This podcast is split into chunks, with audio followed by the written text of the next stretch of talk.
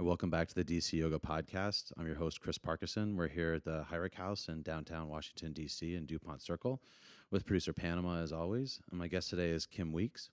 Kim has taught yoga since 2002, which she decided to do after watching the trade and financial towers crumble during 9 11. She founded Boundless Yoga in 2002 and closed its bricks and mortars in 2013. Today, she uses it as a school to apprentice and train teachers. She runs Kim Weeks Well, a wellness educational and consulting company. She's a registered advanced teacher and yoga school with Yoga Alliance, and she's now a certified Iyengar teacher. Kim has been featured in many media, including New York Times, The Washington Post, and NBC4 as a yoga expert, and she'll be featured in the November December 2019 issue of Yoga Journal with a masterclass sequence and a video of poses to combat tech strain. Hmm. She's voted three times DC's best yoga teacher by the readers of the Washington City paper and took her first yoga class with Sa- Swami Satchidananda in 1993. Well, his people, not him. I Not wish. him. I was I about did to meet say, him, was though. it? Yeah. You did. What was he like? Old, just about to die, Yeah. but presiding over two teacher trainings a year. I feel like they did it down at Yogaville. Mhm. I was his second to last class, so And did you do the teacher training with Satchidananda? as yeah. well? well, his people. His people, yeah. He, I mean, he was a presider after Right. he opened, yeah, Woodstock. Yes, exactly. Yeah. He, said that Om and his career was basically like at its zenith, you know. I mean, but he did so much. That did so much, Yeah. and he did so much. Um, what uh, have you been down to Yogaville a lot? Not a lot, no. Uh, Teacher training there. Had I gone before? I feel like maybe I can't remember um, if I went before or just for that for but then and then after. But they, you know, a lot of the people that I studied with came into Fairfax or Northern Virginia or DC, so it was just easier. Mm-hmm. And, and and once I opened Boundless, it was more and more difficult for me to get away for longer periods of time, which you kind of want to at an ashram. You sort of want to check out Mm-hmm. like a week. Or Yeah. And so you're from the DC area, No, Kentucky. Kentucky. Louisville, When did you come to Louisville. Um, t- nah, 2001.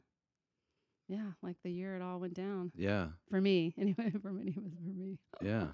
Um, and do you remember? Uh, remember your first yoga class? I do. It was that one. It was that one. It, well, this one with in Berlin, I was doing uh, learning German, and um, the woman that I was home staying with or whatever took me. She was like, "Do you want to go to this yoga class?"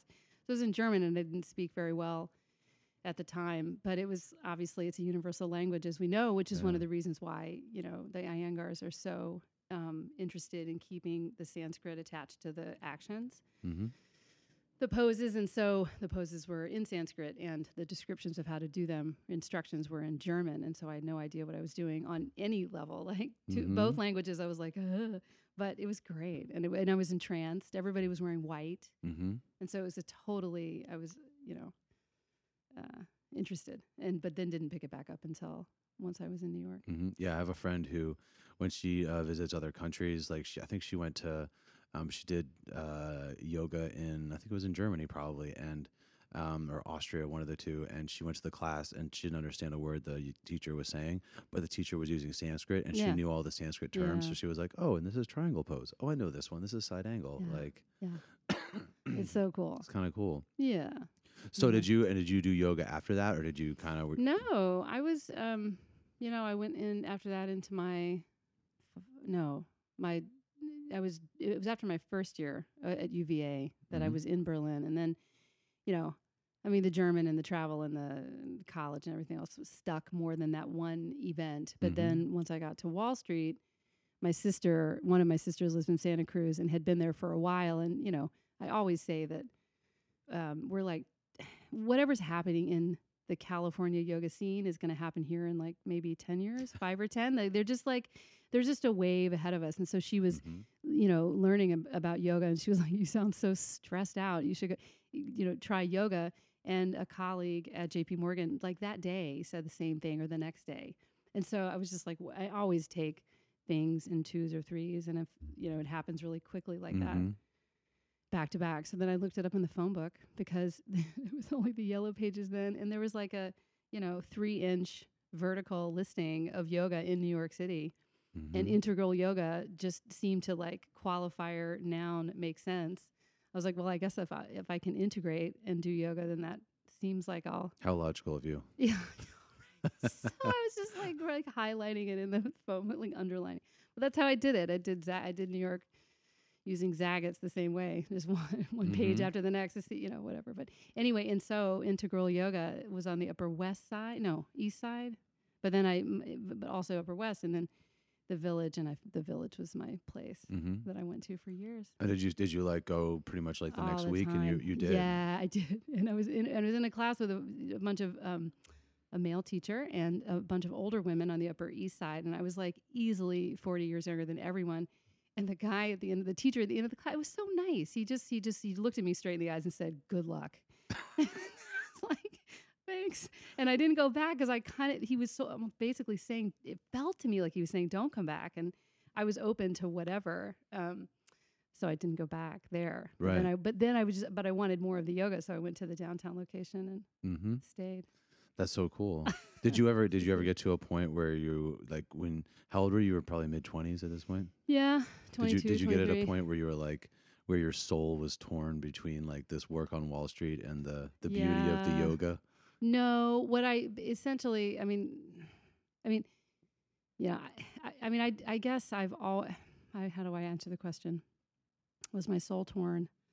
Um, fundamentally, yes, but I didn't know. I wasn't aware of that rift at the time. I was looking around and I was seeing all of these people that I'd been in college with. You know, totally like hot. Everyone like hot guy. Like everyone, everybody was pasty and pale and emaciated, or they'd gained a bunch of weight, and Mm-hmm. everybody's like rolling around New York, like late at night drinking. And God, we worked so many hours. Like it just, you know, the, the cars. Would, this is in the days when like the cars would line up after eight o'clock on forty wall or whatever it was. It was just Mhm. this like you know mile deep of cars like waiting to take you home in your black car, like you're Yeah. in one of those books or movies, and it was just silly. And it just, and I don't mean to be so critical, but it just was so much. And the yoga was like, whoa, uh, people like Shavasana mainly was, I was like, I can't believe they're leaving us all alone to just let go in Yeah. silence together in a safe space with ourselves. Like the whole, it just like, You mean I don't have to do anything? Like what are you telling me to do? Yeah. What do you like I was really? really scared of it at first, but fine when it finally like settled and I was like, whoa mm-hmm. and that was that was when I didn't turn back and it became a part of my life but it was like I just thought well I'll just you know work and do yoga why not you know and what was the did you go to other studios in New York at that time? no I mean no That was just the no one. No, I'm super Capricorn rising I'm super loyal in relationships so when I like commit I commit and And what were those classes like? What was integral yoga like? Like just to, from an asana standpoint, or was yeah, there pranayama? Was easy. there Yes, okay. of course, of course. Like we were saying before, Yeah. you know, the podcast. The, where can you find pranayama anymore? Um, so you know, they were, they. See, Iyengar talks about yoga being, um, well, he talks about like Raja yoga and Jnana yoga. You know, the kingly yoga that most people agree, Patanjali, like the sutras are Mm-hmm. and then there's like jnana yoga which is this like wisdom yoga and there's like bhakti yoga and i see the integral yogis uh, so you know i see the integral yogis as being like bhakti as much as um raja yoga Mm-hmm. maybe it's more jnana they were more like about the wisdom body than about like the kingly like you know queenly i would certainly want to intercede in 2019 Mm-hmm. you know, like physiological sort of manifestation of the truth of the truth and the God likeness and goddess likeness of every human being and really the existence that we're having like all the time. Mm-hmm. It's just a matter of uncovering the fact that that's true in you on many levels. And so the integral yogis were super like culturally um, dropouts, people that wanted to live in a commune situation, that wanted to like Woodstock to be like its own reality. Mm-hmm. And like a lot of people in the 60s that were just sort of, you know, collecting around these energies, they were, some came from money, some didn't, but they managed to get sort of supported in a way where they didn't have to interact with society the way, for example, I was like coming in with my like Ann Taylor suits and Mhm. stuff And, and so, So they wanted to create like a modern ashram almost yeah. of like so, and the reason I say that, like, as a kind of a running jump response, is because they all wore saffron. It was like a uniform that they wore, you know, white or saffron, one or the other, and independent of where you were in your relationship to Swami Satchidananda, and because you were giving so much of your time, in some respects, to be, I guess I should have thought about this. You know, is, is there so, so much karma yoga? There's so much giving of time right. in exchange for you know the experience of being you know closer to the to your soul and so they would start the classes um, i can't remember if we chanted at the beginning and end or just at the end this is how long it's been since i've really practiced it um, but we would start usually not doing warm-ups but just sun salutes and it was just so much like the shivananda tradition it was sort of like knockout three to five surya namaskars they were very gentle very much like I feel like there was a word I haven't heard it in years in classes, but like um, roll through, you know, uh, sphinx pose. Isn't that what it Mhm. Like knees, Yeah. chest, and chin is sphinx, and you roll through and oh yeah, where you where you have your butt up in the air and you bring yeah, your chest and down your and chest you is down, your elbows are up. It's like it's Yeah. like you know half bhujanga, or you know half like headed toward bhujanga. I mean, there's just a lot. There's a lot of actions in it. Mhm. But I think that you know the Ashtanga Vinyasa scene has kind of like you know sort of worked in you know Urdhva Mukha Svanasana in place of Bhujangasana. I haven't seen Cobra pose. I just don't see it as much. You know, Mhm. so they they were cobras, and then like back into some like sloppy down dog, and then it and and, and I remember te- taking a a class toward me into my teacher training. It was a woman who was the youngest of the you know of the people who lived on the ashram and trained us. I mean, these people were like in the walls. They were not in society. They were teaching us their like really deep, you know, sort of thing. Whatever. I mean, Swami Satchidananda's thing. And she was she taught led us through a moon salute. And that was like that was like the fun day. Like, whoa, we're doing this thing that's so different than the prescribed thing. Right. So it was like, so again, I, I feel like probably threw in some cat cows, Surya Namaskars. And then they had a sequence of, I can't remember when headstand would get in, but it was sort of what you see in classical hatha yoga Surya Namaskars and some stuff, then some headstand, then some other stuff, then some shoulder stand, then it was over. hmm And was it kind of the same sequence every time, or was Yeah, it? same. And the very first class I taught, which was in the basement of the JCC, you know, prior to my f- full knowledge that I was going to open Boundless Yoga, you know, I mean, I mean, I had the sequence. I had been tested on the sequence. I had been observed teaching the sequence. I'd gotten feedback on how I taught the sequence. But as soon as I like looked at the students, I was like, "There's no way I can teach this class," and I didn't. I just like changed it, imme- and I was like, "Oh my god!" Because it was too hard for them physically to do Well, there was a, like a 75 year old woman who was like super like deep, drunk the Kool Aid yoga person who would, could talk circled around me at Right. that point. And then this younger woman in her late late 20s who just had a baby and had a herniated disc. And she, the first thing she said is, "I've got a herniated disc," and I was like, "I don't." Like What the herniated hell is that? Yeah. and we'd had like, you know, a half day, half page, half training on like, you know, contraindications. And I think I did know the word contraindications. And I do remember seeing like front back of this training we did do in like probably a two hour module or something, you know, which is like in in the Surya Namaskars, here's sort of what's contraindic you know, contraindicated, you know, like wrists and shoulders and hmm but like I just yeah, so, so I just had no idea, and I knew on some instinctive level that X or Y would be like injurious to her, and I just went immediately back to my apartment and started googling. When did you do do this? exactly? When did you start teaching? When was your So 2002. so 2002? Yeah. So 9/11 had already stopped. Had already already yeah, happened. the previous fall, and yeah, and then you went and then you went and did yoga teacher training right the away. following May. You were like, "Fuck this!" Like I'm done. I was yeah. I my first response was I was stuck in Atlanta because um, I was on it at a trade show for my last tech company that, because I moved down here from Wall Street to do the dot com thing, Yeah. which is like yeah, it's just so fascinating listening to Deb. Michelle yeah, Love's- Deb. Exactly. We did the I same mean, thing. I just right? told Yeah. a friend this morning. I was like, "Did you know that Flow started from the original Alexa? Essentially, like that Yeah. idea funded Deb, funded Flow. It's just like, whoa, that was such a cool Yeah. example of why this podcast is awesome. it was just, I, I mean, I've known Deb for years, but I didn't know that story. That's Mhm. a great story.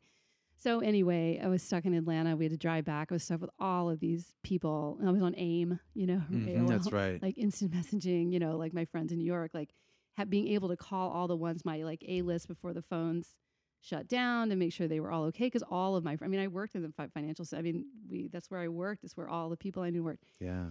so just making so everybody that on my like close people lived, but not everybody did live. People I worked with died, and so I was just like, oh my god.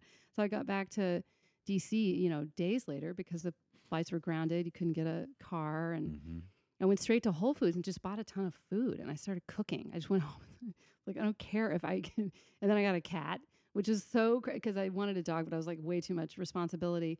And so um, I just did these things that were felt really self care, nurturing, and like just clearly I was in, you know, a extremely mild PTSD. Like I Oh, don't yeah. want to say that or try to own that because I don't know that I know what that is exactly in in the specific and particular case with of war and death and dying and witnessing that, but so many of my friends saw it, you know, and you know, and my friend died on the 98th floor. So it's just like, you know, just like, oh, and it just took a few more months where I was like, forget it. I just, I there's got, there's got to be a way that I can take what I've learned because I can't really explain what happened without feeling really angry and upset and or depressed and or scared and or like what you know and, and just sort of like talk about the alternative or talk just talk about the place that I've been in life feeling interpersonally intrapersonally like stressed and sad and and found all this solace. So i thought i know i can talk about yoga. I know i can explain that. I can explain like how it's been transformative for me.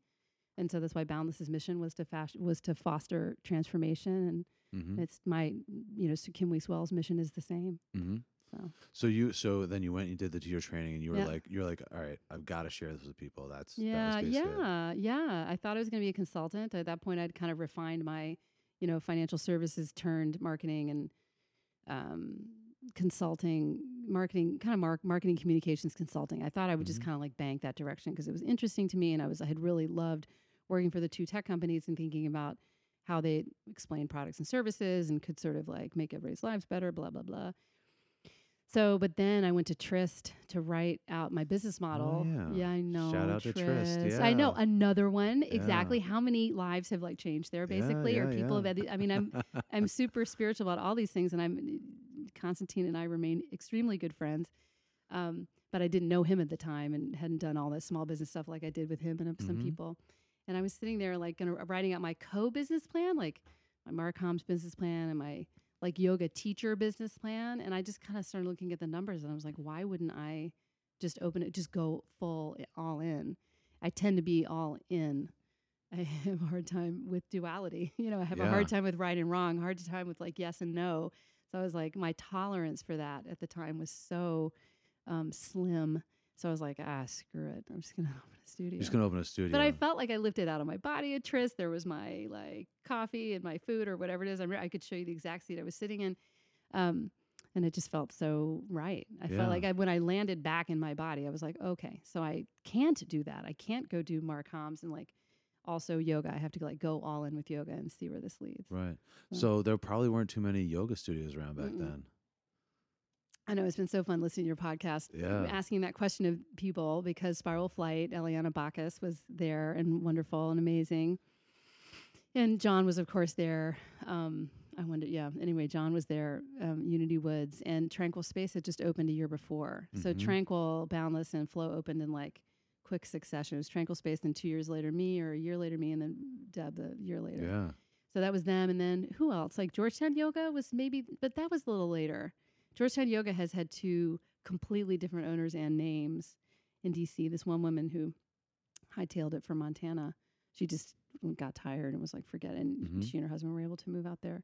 And then L. Eli, or whatever his name is, owns now Mhm. Georgetown Yoga, which has turned into Shaw Yoga. But I Exactly. digress.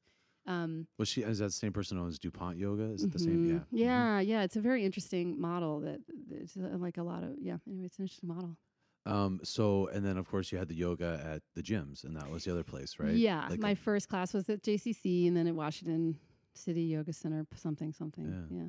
So, um, and then Boundless, you're and this, it was the same place that I knew it as when it was. Yeah, I was heard it on- it, you saw it at 13th and U, Yeah, right? Yeah. 13th So we U. were at 16th and U for a while on the 1500 block between, and so I had two locations there, Mhm. and then we moved down to 13th Street once it just got time to get a little closer to 14th. We felt like it was.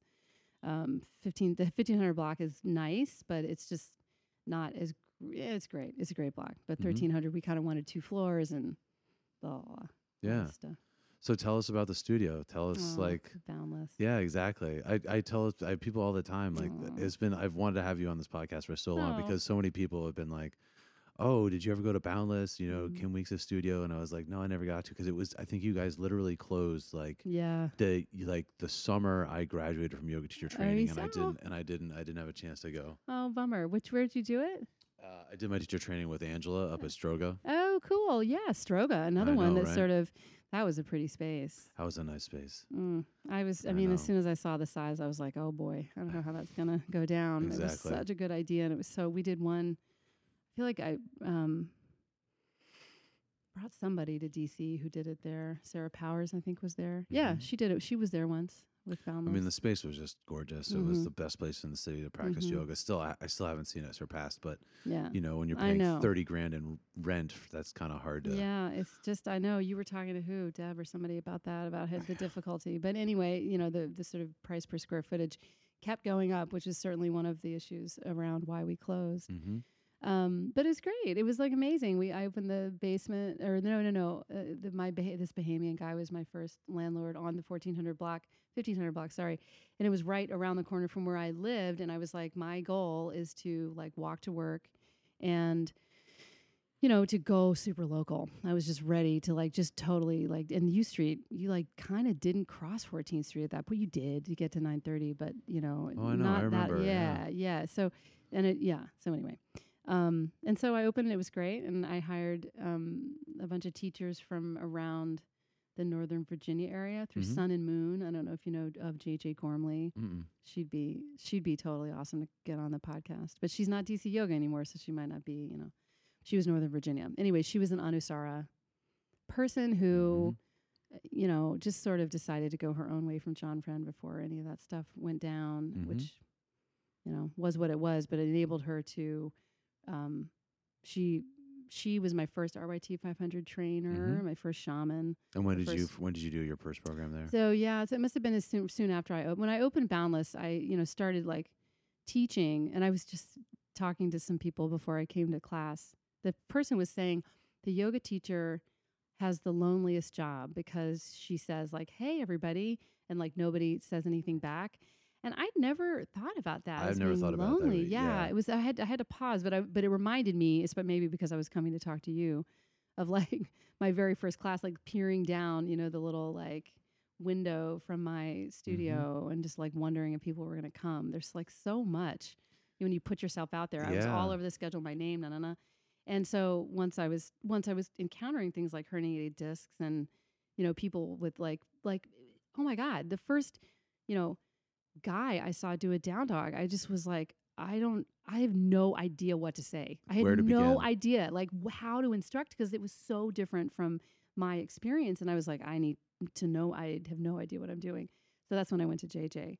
And that was 2003. I was with her through 2005, 2006 and I also was doing work trade out there to learn how to run a studio before I opened Boundless. I di- had didn't quite know I was going to open Boundless. So that's my like training with her and then um uh like understanding a lot fr- about the yoga business from her were Mhm. overlapping between 2003 and 5.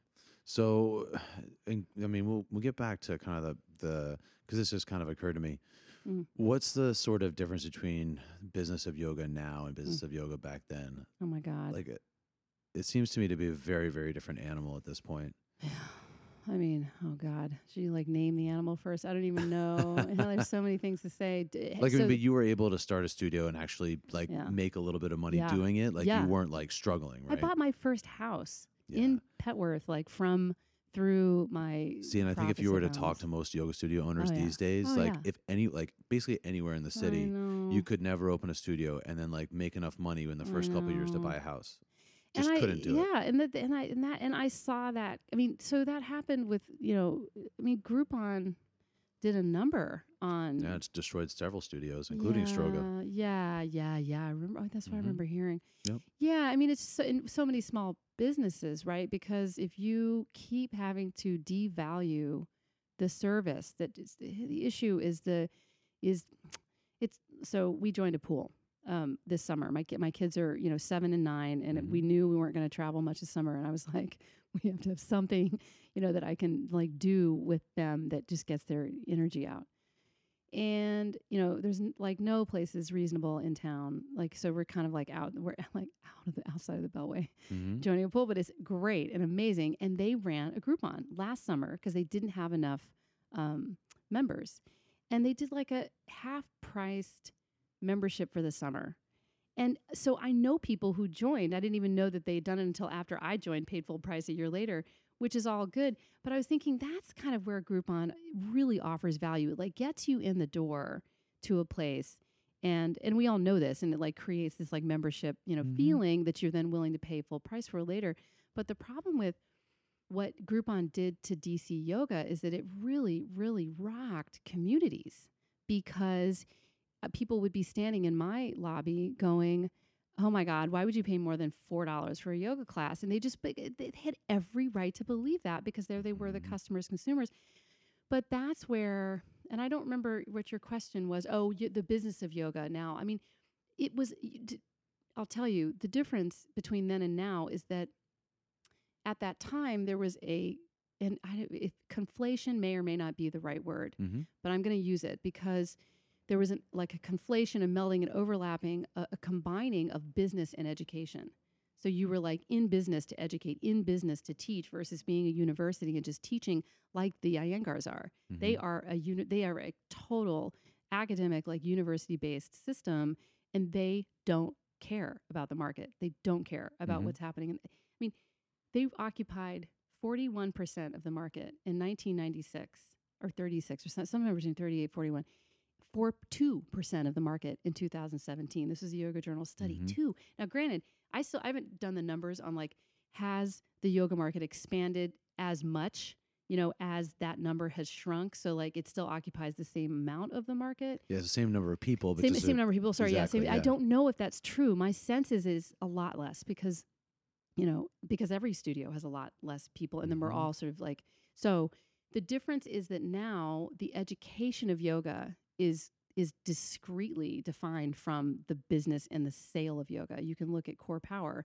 and they are so clear that what they're doing is training their teachers to sell more yoga yeah. and selling more yoga includes teacher training but teacher training you know because of yoga alliance is the same at core power as it is you know at boundless or at you know well the iyengars and the ashtanga people as you probably know pieced out of that Exactly. yeah, Yeah, no, I mean, I it like and I only know the DC scene really, so I can't Yeah, really speak to, yeah. to anywhere else. But it seems to me that so for so long people got used to the fact that you could just every week you could get a Groupon for I can go to Buddha B this week, and I can go to Stroga, and now I can mm-hmm. go here, and like there weren't too many studios that didn't do that. And Yeah. so what it kind of did we was it all had to Right. We all you kind of all had to jump in, and then it was sort of this. It's a classic economic thing. It's a race to the bottom. it's a race to the bottom So, and then what happened was after that, the Groupon, like all the studios, some studios went belly up, and Yeah. people stopped doing it, Yeah, and then all of a yeah. sudden, people were used to doing free yoga, yeah and then all of a sudden, we've got free yoga at the botanical gardens, and now we have free yoga over in Georgetown, and Yeah. so we have free yoga at the waterfront by Vida, you know, down down where I am, and so people like only go in mass groups to free yoga events, and it's only a really small group that goes to yoga studios. i know Right. Whereas like at Vida, it's not a problem because like we have yoga classes and Yeah. I'll have 30 people in my class, yeah but they essentially think it's free because of their membership. i know right. So, right? so Yeah. getting people to actually go to a studio, yeah that's like, that's Yeah. the trick, right? It and, and is it's so hard because the margins are so small because the rent is so, high, Yeah, right? and also you you know the cost of living for your teachers who you're paying, and your own rent and your Oh, own overhead is also relatively higher. I tell people all the time that studios in the middle of the country, by definition, can do better for longer because their overhead is lower. Oh, now, yeah. you and, know- there's, and there's parking. and there's parking.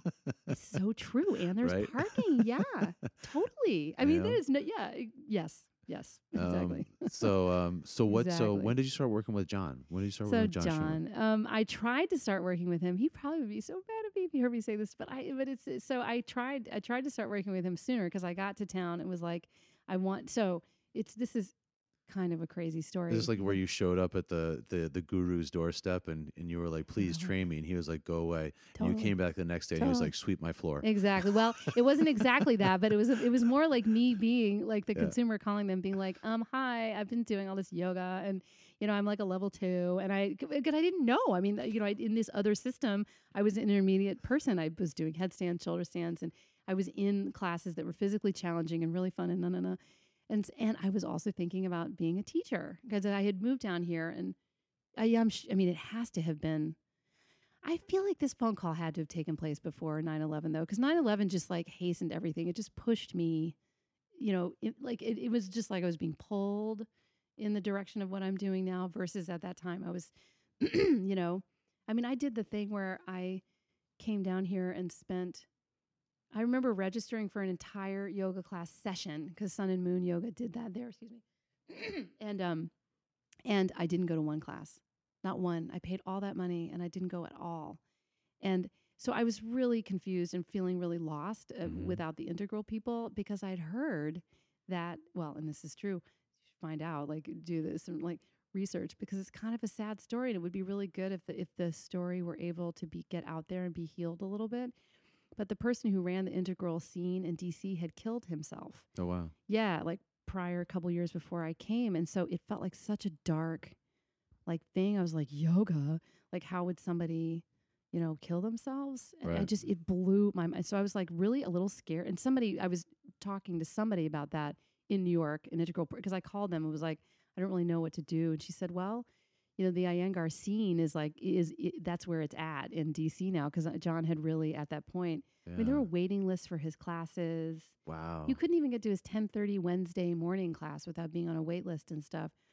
And so I called them and told them my level 2 stature. and they were just like, you know, if you want to teach, maybe, but you have to go to John's class, level 1 and wait for him to notice you.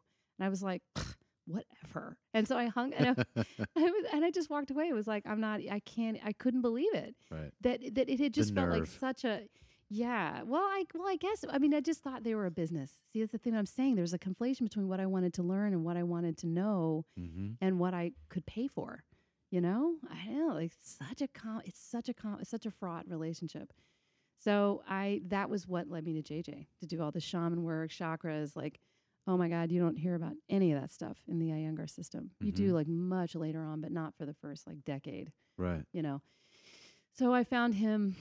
I don't know. In the end, oh, JJ moved on, and um, I studied with Doug Keller for a while, who's so great, but it's a really long drive to Reston, longer than to Bethesda. Yeah. And I just started thinking, I just want to learn from the person who kind of knows the most. Mm-hmm. And John knows the most. He's been at this the longest and practices every day for hours. Mm-hmm. And so his knowledge, self knowledge, and all of that exposure to Iyengar. So 2007 was when I showed up. And what what did it, what happened when you showed up? He told me to relax. I was in Ustrasana and he was like, relax.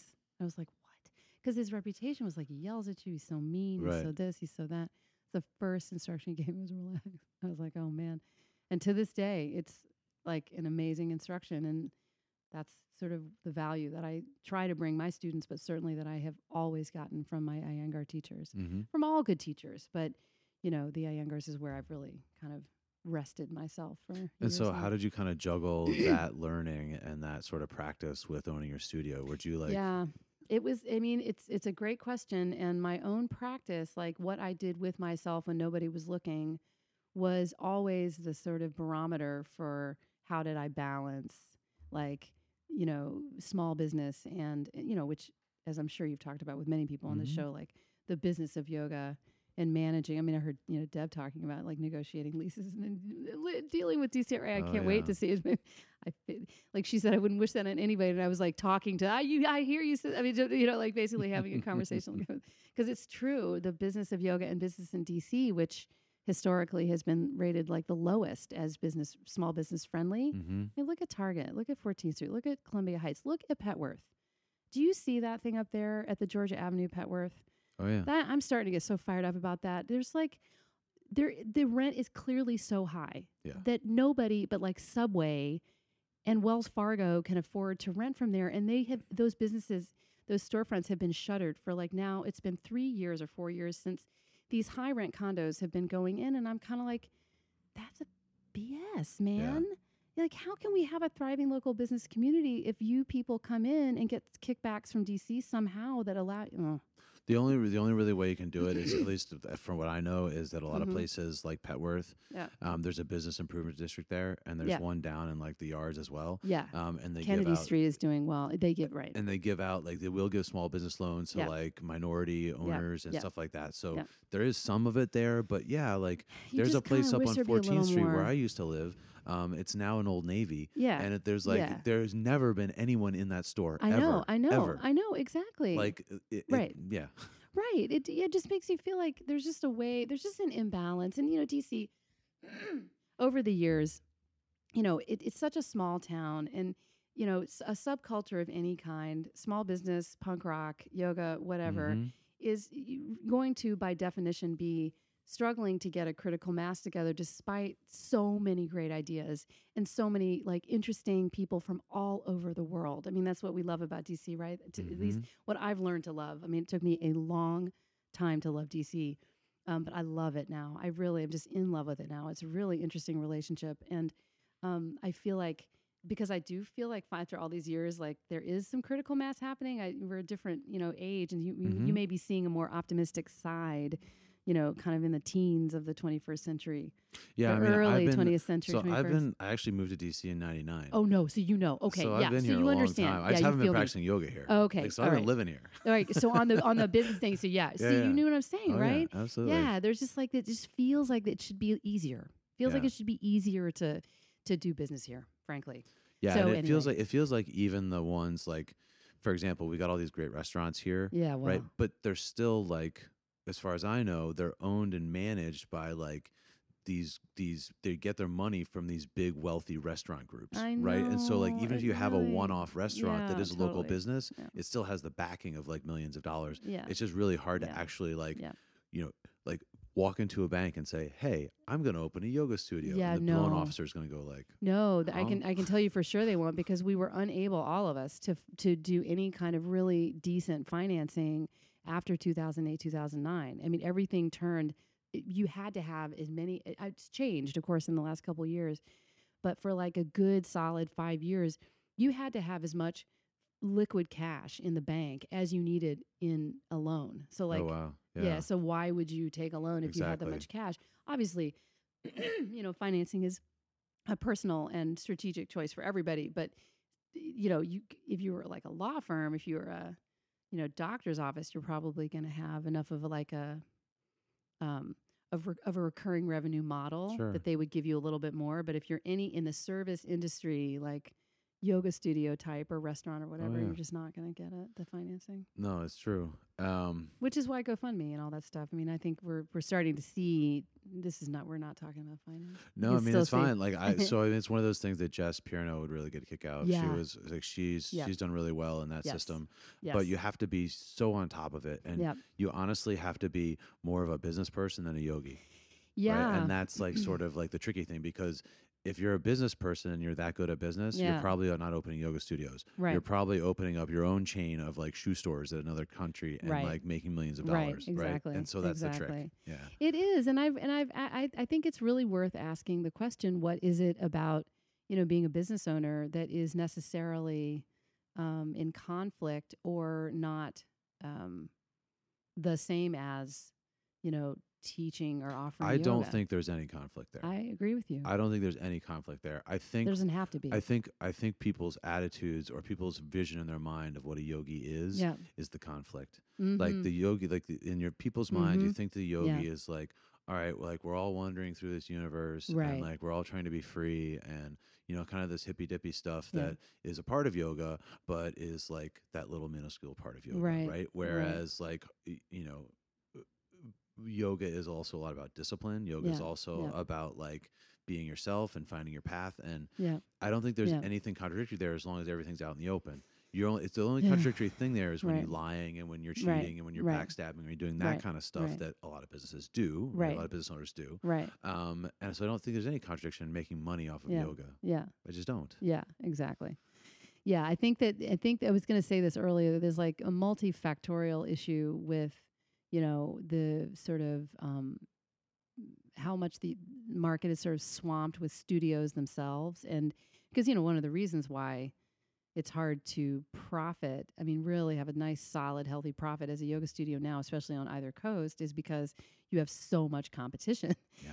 And if there were f- half the number of studios, and you know, uh, I don't know, let's just, I mean, again, just let's just say for the sake of argument, you know, alternate universe, all of a sudden, only people who had trained Mhm. for 5,000 hours could teach yoga. Like nobody else was able, you Right. know, if you would wind up having a short list then of studios and or teachers that could teach and if and if there were a regulation around that or like a or that could be called x and like anybody teaching with fewer hours could be called y maybe that would be a way that the market could then differentiate and make sense of like what you're taking like you, know what's happening for you like I, I mean i say this all the time the number of hours i mean i decided to become a certified iyengar teacher after 16 years of teaching in most of those well 60 to 70% of those years i was teaching 20 classes a week Mhm. eh, or 16 classes and teacher trainings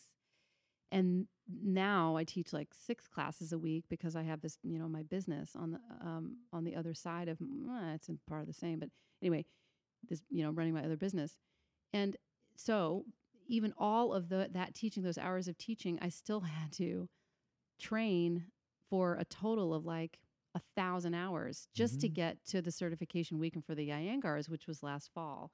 And so it's it's it's difficult when you can call yourself X and be next to somebody else who's also X, Mhm. you know, when it's really difficult to compare those two things other Sure. than using the word teacher or instructor, you know. Sure, and I'm going to add this also to it because I think it's, um, I think there's lots of other factors involved, and one of those Yeah. factors is that, um, as you've seen, so in, in a way, the yoga studio um, fills the same niche as Soul Cycle Yeah. and Orange Theory Yeah. and Elevate and all these other Totally. little little small box things, um, and more and more and more, especially millennials, um, they want their fitness to be entertainment. Yeah. So in other words, it's not just fitness; it's entertainment. So Yeah. for, for somebody like me and you, for example, who really wants a good yoga teacher who knows exactly what a knee joint does, so we don't blow out our knees, Totally. right? The millennials they want somebody who's going to be entertaining, and has a killer playlist. Yeah. And you know what? If you thought about yourself when you were 25 years old, Yeah. you'd want the same thing, Yeah. right? I want a good teacher who has a killer playlist, and I want to sweat, and I want to move,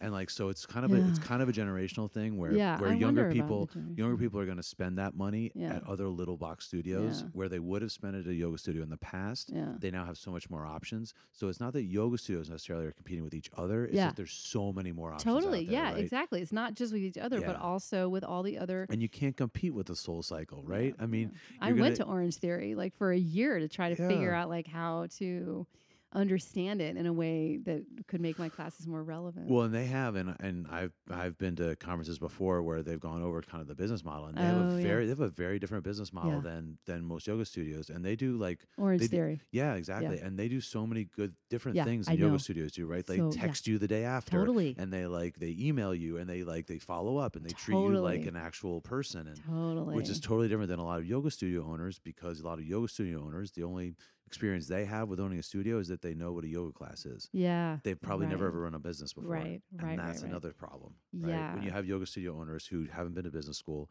who don't own, Yeah. who've never owned their own business before and don't know what they're doing and they're Right. learning Right. step by step by step. I know. Exactly. And they don't have enough cash to learn over a five year period. Yeah. Yeah, I know. I know. Totally. Anyway. Totally. Um, what uh all right, so tell us about the yoga journal experience. Oh, this is like so fun. this is good. This is, this is awesome. Yeah. So, you know, I've been doing this writing for the Washington Post and that's been really fun and nice. And, but I've had two, um, like bum pitches this year. I've sent them ideas and they're just like, no thanks. And so I'm just like, ah. So, but I knew. To the Washington Post. Yeah, to the Post. Okay. Yeah, because my editors like changed over, and it's- so it's just I'm just working out like my new voice with them basically, and so and it happens all the time. You put the time in, you're like, oh, this is gonna be great, and they're like, ah, you know, like it's 24 hours later, in the news cycle or 15 or whatever. You could you really have to hit, you know, content production Mm-hmm. like within a six hour window, 12 hour maybe if you're lucky. It depends on the size of the story. So anyway, it doesn't matter. i, I had this idea um, about you know, th- and I talk about it all the time: the texting thumbs and the sort of you know texting neck, obviously, la la la. So I just pitched Yoga Journal a story that the post was like, we just can't, don't have space for it, la la la, and they liked it, and so they came back and said, you know, we want to do um, you posing for a 20 pose sequence to combat tech strain and fatigue and then do a video. And they're you know doing just exactly what we're doing in here which is creating trying to figure out how to create yoga content that people Yeah. want to like you know stick with or listen to or observe And they, so they flew you out to the big yeah headquarters. to boulder Is that yeah, right? Is that where it is? That's where it's in located. boulder it's beautiful oh my god And Utopia they're, they like in this big college park campus where there's like you know lakes and streams and stuff? Yeah, is it- basically. It's exactly like that. It's exactly what it was like. it was really they're so they're so yeah, they're just super savvy, super nice, and Yeah. they've uh-huh. just evolved the messaging that just evolved at all. I had no idea that, you know, an investment banker had bought Yoga Journal a couple years ago Is that right? hired somebody to I can't remember her name to be the editor, and they've increased circulation 30k to like 300,000 in a couple years. So they're you know they're figuring out Mm-hmm. how it is to like so they have you know 40 to 50 year old women like flipping through the magazine buying it you know at Whole Foods or whatever, and then millennials online. So they're trying to figure out how to. I mean, are those two? Are those do those people? So that's what I was telling you before the show. They're connecting, you know, my 40, 50 year old Mhm. readers with through that QR code on this two page layout of me doing these poses with this video that I did.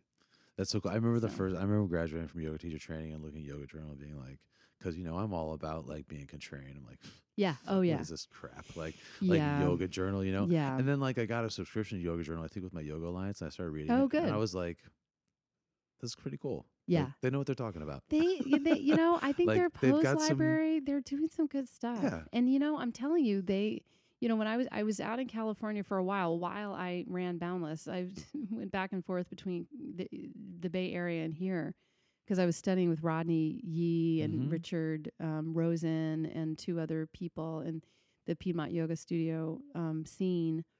And you know, so many really smart people are still at Yoga Journal, really thinking through the content and mm-hmm. stuff. But it's also a lifestyle magazine, you know. yeah, so of course, of course. so th- so it's going to have that kind of like course. saccharine feeling, like ew, but Yeah. but but not because I mean, it was the same thing. I, I know it's the other day. I was I, I was in line at Harris Teeter and I saw this Newsweek, a special Newsweek edition Oh, yeah. of like yoga. wellness. Yeah, I got And that. I was the one of the women in Namaste. yeah, Yeah, and yeah, I was like, I was yeah. like, what the fuck does Newsweek You- know about yoga? And I opened it and I was like, wow, there's lots of really good stuff in here. I find that fascinating. It's so like the- cool, isn't it? The wellness, like Like they were talking about the Yoga Sutras and they were talking Yeah. about like you Yeah. know the Bhagavad Gita. They were they had all this information. I was like, this is so Yeah. cool. You, I would have never found this ten years ago, like anywhere. Yeah, And now Yeah. it's now it's on the you know now it's on the checkout line. I know. Right? I know for you to grab because you're, you know, it's competing with your phone. You and know, it's telling you to look up from your phone and you that's know, right. So Um, so um, so tell us how does one so so tell us how does I can't believe I'm gonna ask this, but I'm gonna ask it. Oh, good. How does how do I get rid of the cramped thumbs? Like Oh, what I poses am. I gonna do to get so rid you of the should put cramped your thumbs? palms on the floor. Okay, so and turn and Ah, turn them yeah. backwards. You know, it's like cat cow. Now Yeah. and knees. Turn your fingers back toward your knees. This is it's painful. It's, It's rough. painful, yeah. Yeah, and just and just hang out there with you know loose shoulders, you know trapezius broad and down the back, breastbone lifted, and then if you can lift up and back into down dog, you should do down dog with hands reversed. yeah, you're reversed. joking. Yeah, that no, will no, never no. happen in my John, lifetime. yeah, no, it, you will. You can do it. I promise you can. You just have to. You have to take as, as Erich Schiffmann said. You know, you got to like do less and take it slower. So I've been I've been trying to do that with my toes. You know the pose where you sit on your everybody toes, loves it. I know. and I like. I can't get my pinky toes to the I floor. know, I So like eh, so I sit literally for five minutes every Ah. day to see if I can Ah. eventually do this. it's so And painful. It is. It- I've gotten used to the pain Yeah, by now, but yeah. every day I'm like, come on, pinky toe. I Like, know. get there. I know. I know. Can you get more onto the pad of your feet? Yeah, I've been I've been I've been trying. I yeah, can't. Yeah. I'm like I'm like Tailbone. Tuck the tailbone more. Tuck the tailbone more. Swear to Try it. God. Yeah, tailbone. I've got this new like like seal the tailbone is too strong, but just like moving in, like moving it in, ground it in, move it in. And Yeah. like sitting here in my chair. Yeah, trying to do well. I Yes. know. But that's the thing. I mean, that's you know, that's exactly what I showed in the video. I just like showed the slump and was like, "There's no way around it." So you just have to do these Mhm. actions to you know get out of that. Yeah. So it was a little real fun experience out there. Yeah, we had a nice. It was great. It was. I mean, it was super quick. Of course, they were like in and out, but um, but but so nice. Like yeah, just really great. And so now, do you mostly work like remotely? I mean, is your business mostly like, a, is it this old Yeah. term? I think it's an old term now, Yeah. a virtual business. Yeah, like this is like so like six years ago, right, Panama? Is it? yeah, is it really? Is that really? So I'm gonna make sure I don't use it. yeah. No, See, I need to hang out with millennials because I just need to stay Yeah. current. You know, I have to. Um, Come teach at Vida, really. I You get plenty of millennials. Well, yes. I've heard so. I mean, yeah, I have so much about Vida over the years. You you need to have like a Vida subsection of the yoga like DC podcast, don't you know, think? Like? Winnie, don't you? Shouldn't you get Winnie on? I know. I wish. I, Oh is she still? Does she still teach in DC? She's. I don't. You know, I've lost She touch hasn't. She hasn't taught. She hasn't taught a Vida in a while. I know But like I, she took off. Yeah, Yeah. she. Um, yeah, I. She's got to. I think she's maybe up in like Chevy Chase or no, no. You know where she teaches at? Uh, you should also get um, what's his name, do you want to hear a funny Kieran story? on. Do you want to hear a funny story about Winnie? Oh so my I god! like I mean, so, there's so many. So when I like, I've never met her. I think I took her class one time um, at Vida, and when Vida hired me, Mm-hmm. um, they uh, one of the classes they gave me was her class because she left, Oh yeah. Oh gosh. and so like I walked into this class, which used to be uh, an Iyengar class, Yeah. right? Where with Winnie, who's this lady who's kind of famous for like smacking people's butts and like you know, yeah. kind of like doing like no yells. move this, well, move this, and yells. You know, yes, she speaks. You have to remember, she speaks. You know, um, Cantonese, Chinese, Right. which is even more than Mandarin in terms of its like lack of intonation. So like it just always sounds like she's shouting, no matter what. So she's just shouting the whole time. And if you like get into the zen of being shouted at, which is a little bit of a reach, right. then it's her classes are hilarious. I mean, they're just hilarious. Yeah. So smacking, So sh- wrenching. Yes, exactly. yelling. And like so I like I like substitute taught her class and like the looks of venom of Yeah. like the the students were just like who is Yeah, this guy? And then when I finally um. took over the class, they were like I mean, you should have seen the letters that were written or the Oh emails that were written. They were like, "Yes, where is Winnie? Who is this guy teaching this class?" Like, yeah, they, she was, she she was she had a strong grip, it's hard to. or she- people had a strong grip on her, I should say. Yeah, and likewise. I mean, maybe you know, I mean, it, you know, it's uh, it's hard to be. It's hard when your teacher goes away. You're like, It is.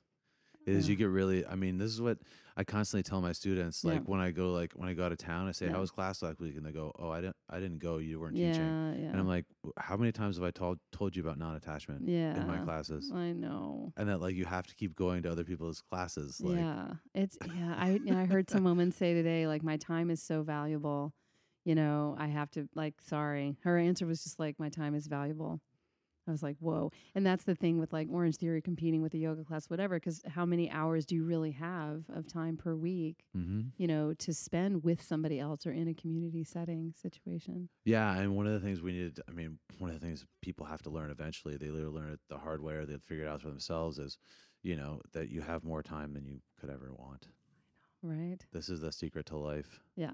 Yeah. Like there is more time available. You just don't think you have enough time. Yeah. It's, Yeah, it, it's- you yeah. do it to yourself Yeah. every time. Yeah. Totally. Isn't that the question you asked me? Uh, like, what am I, or, oh, teaching or what, like, yeah. So what is your business? Yeah, your business. Yeah, yeah, the virtual. Yeah, that was where we went off. The virtual business. I'll promise not to say, and remember not to say that. That's not current anymore, Kim. Don't say it. Be cool. Be cool. Um, it, so it's Kim Weeks Well, and you know, as Boundless closed, and I, um, you know, it was like, I thought. I mean, it is. I mean, I had two choices basically. It was like go, you know, wall to wall childcare, and because I had two, you know, kids were my kids were one and three. My husband traveled internationally. Who's gone all the time.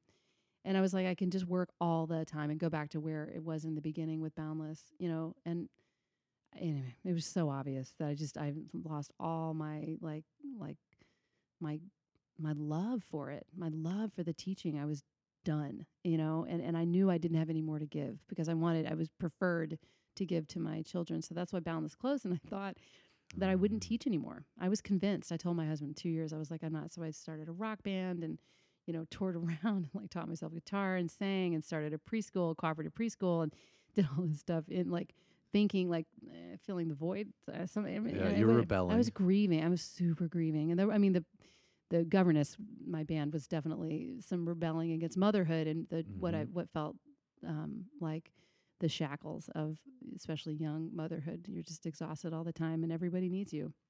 And so, um, anyway, but then Julie Eisenberg, who connected me Mhm. to you, was like, "Listen, um, Naomi what was her last name? She's out of DC now, but Naomi something. She taught at Boundless. She Mhm. worked for me for the, at the very last in the very last bit of it. um, was going on maternity leave and needed a sub at Lighthouse Yoga, and so my husband was like, "You just have to walk out of the door, walk down the street. You'll be back in like 75 minutes." And I was like, "I don't want to teach. I hate yoga." and because I was only doing headstand, shoulder stand, pranayam, I was like, I had just basically gotten rid of all of it. Everything felt like noise, you know, only those like three things. And I just thought I won't teach. But anyway, I went back to teach, and like within the first five minutes, I was like, how have I been denying myself this When was joy? this? That was 2016. Wow. And How long did you take off?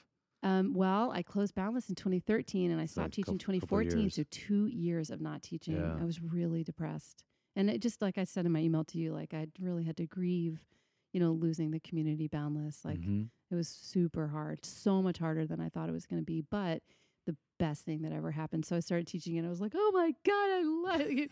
what?" you know. And then Yoga Works came to town and I was like, I well, I used to have a studio right there. I could instantly bring you people and so they hired me. It was all good and it continues to be amazing. I love them, love Yoga Works. Mhm. Um, and in the process of all of that, like from then then to then, you know, 2013 to 2016, I'd been on NBC. I've been doing all these like live TV spots and learned so much about being up in front of people Mhm. live to you because you just whatever you say it and it's out there. There's no going back, and so it's There's just no mulligans. Yeah. yeah, exactly. And then, you know, John went on. I mean, tons of people went on with me. It was just super fun. We just teach three minutes of like, you know, best practices yoga, la la la. Um, but then that's what essentially got me to the post. And I was, and so when the election happened, 2016, I started writing for them, like wellness in a time of you know trouble, kind of a thing. We were all like, whatever, Uh-huh. so full of ourselves. At that time, at least white people were. That's right. Yeah, we were like, whoa. And everyone's like, right, right. You didn't see this coming. But I did. I'm from Trump country. My parents are both m- avid Trump supporters. I knew. I got really sick in 2016. I still have an allergy to social media from that. It was terrible. I believe it. Yeah, and so I just started realizing like I think that what needs to happen is you know, a conversation of how these postures are just actions in the body and the actions lead to like breath and the breath leads to you know all of these amazing like you know you have everything you think your ego there's like there's you know the atma i mean there's all and then there's just like the awareness that holds the space for it the darshana atman which is you know i was just reading about that yesterday. So you know and so there's just so much you can sort of see in yourself and so i was like why wouldn't i just take that into the back into the corporate world and teach yoga and mindfulness and wellness and na na na and Mhm. eh, you know a, a, as a voice you know having cultivated this expertise over the years both in business and in wellness and Mhm. so that's what i'm doing wellness education and consulting helping businesses figure out essentially whether their mission and vision um, is well i mean Right. if, if they really you know, what their what they think their responsibility is to like helping people not slump and actually breathe deeply and know some counteractive Right. postures during the day to keep themselves more well i mean there's Like in a literal sense, how can we get rid of dis-ease that's right exactly. in our company? it exactly do you want Um, a job Exactly. I'm always looking. Um, what? Uh, so, how, are you still teaching weekly classes? Then? Yeah, yeah. I teach six classes, one at Unity Woods and five at Yoga Works, five and a half at Yoga Works. They're At the, so kind. Which yoga works? The, one at At 14th? Belmont, yeah. Okay. Yeah. Okay. So it's Um, like a, I don't mean, forgive me, but it, like a bit of a mini boundless. There's just people are, everybody's Yeah. coming back. That Yeah, sounds it's cool. So sweet, yeah. That sounds great. Yeah. Um, and And, then uh, John every Wednesday. I'm basically all his on Wednesdays. I teach there, and then I apprentice with him, and then I take his class. and he's uh, so he's only up in Bethesda now. He is, that is right? now, yeah, Yeah. He closed. So Unity, uh, you know, Boundless went into Unity Woods for a while after we closed in 2013, Mhm. and 2014 was when I, um, for real, shut it down. Um, and he, I guess, months later, Yeah. 2014, shut Unity Woods in Woodley Park. Yeah, So, that's great. So, where can we go to find you online? oh yeah, so it's Kim Weekswell everywhere: Facebook, Instagram, Twitter, and Yeah. again, yeah, and then in you know Yoga Works or whatever. And we'll we'll all be looking for you on the. Are You're gonna be on the cover of Yoga Journal. You're, you're in no. the pullout. They didn't tell me. I okay. think they probably would have let me know. Just Yeah, headstand on exactly. a cement floor is what I did there. That's so cool. I mean, Yeah. congratulations. Yeah, that's thanks. that's quite Hopefully amazing. pull out. Who knows? But it'll be a good sequence. You do the sequence. You Yeah. Do the sequence. It'll Um, any um any books, websites, podcasts that you want to recommend to you people know, out there? I've that been listening to the Rich Roll podcast lately. Okay. Have- Do you listen to that? Mm-mm. Yeah, it's like really good. So one of my students recommended it, and he's like, I mean, he yeah, he's crazy. But anyway, and so um, he he yeah, he brings in he is bringing in everybody thinking about you know everybody else. I'm so dramatic. Who knows? He's bringing everyone. It seems to me. He's like he had Dean Ornish on not long ago. You know that guy, like Mhm. vegan before it was ever people are even thinking about it.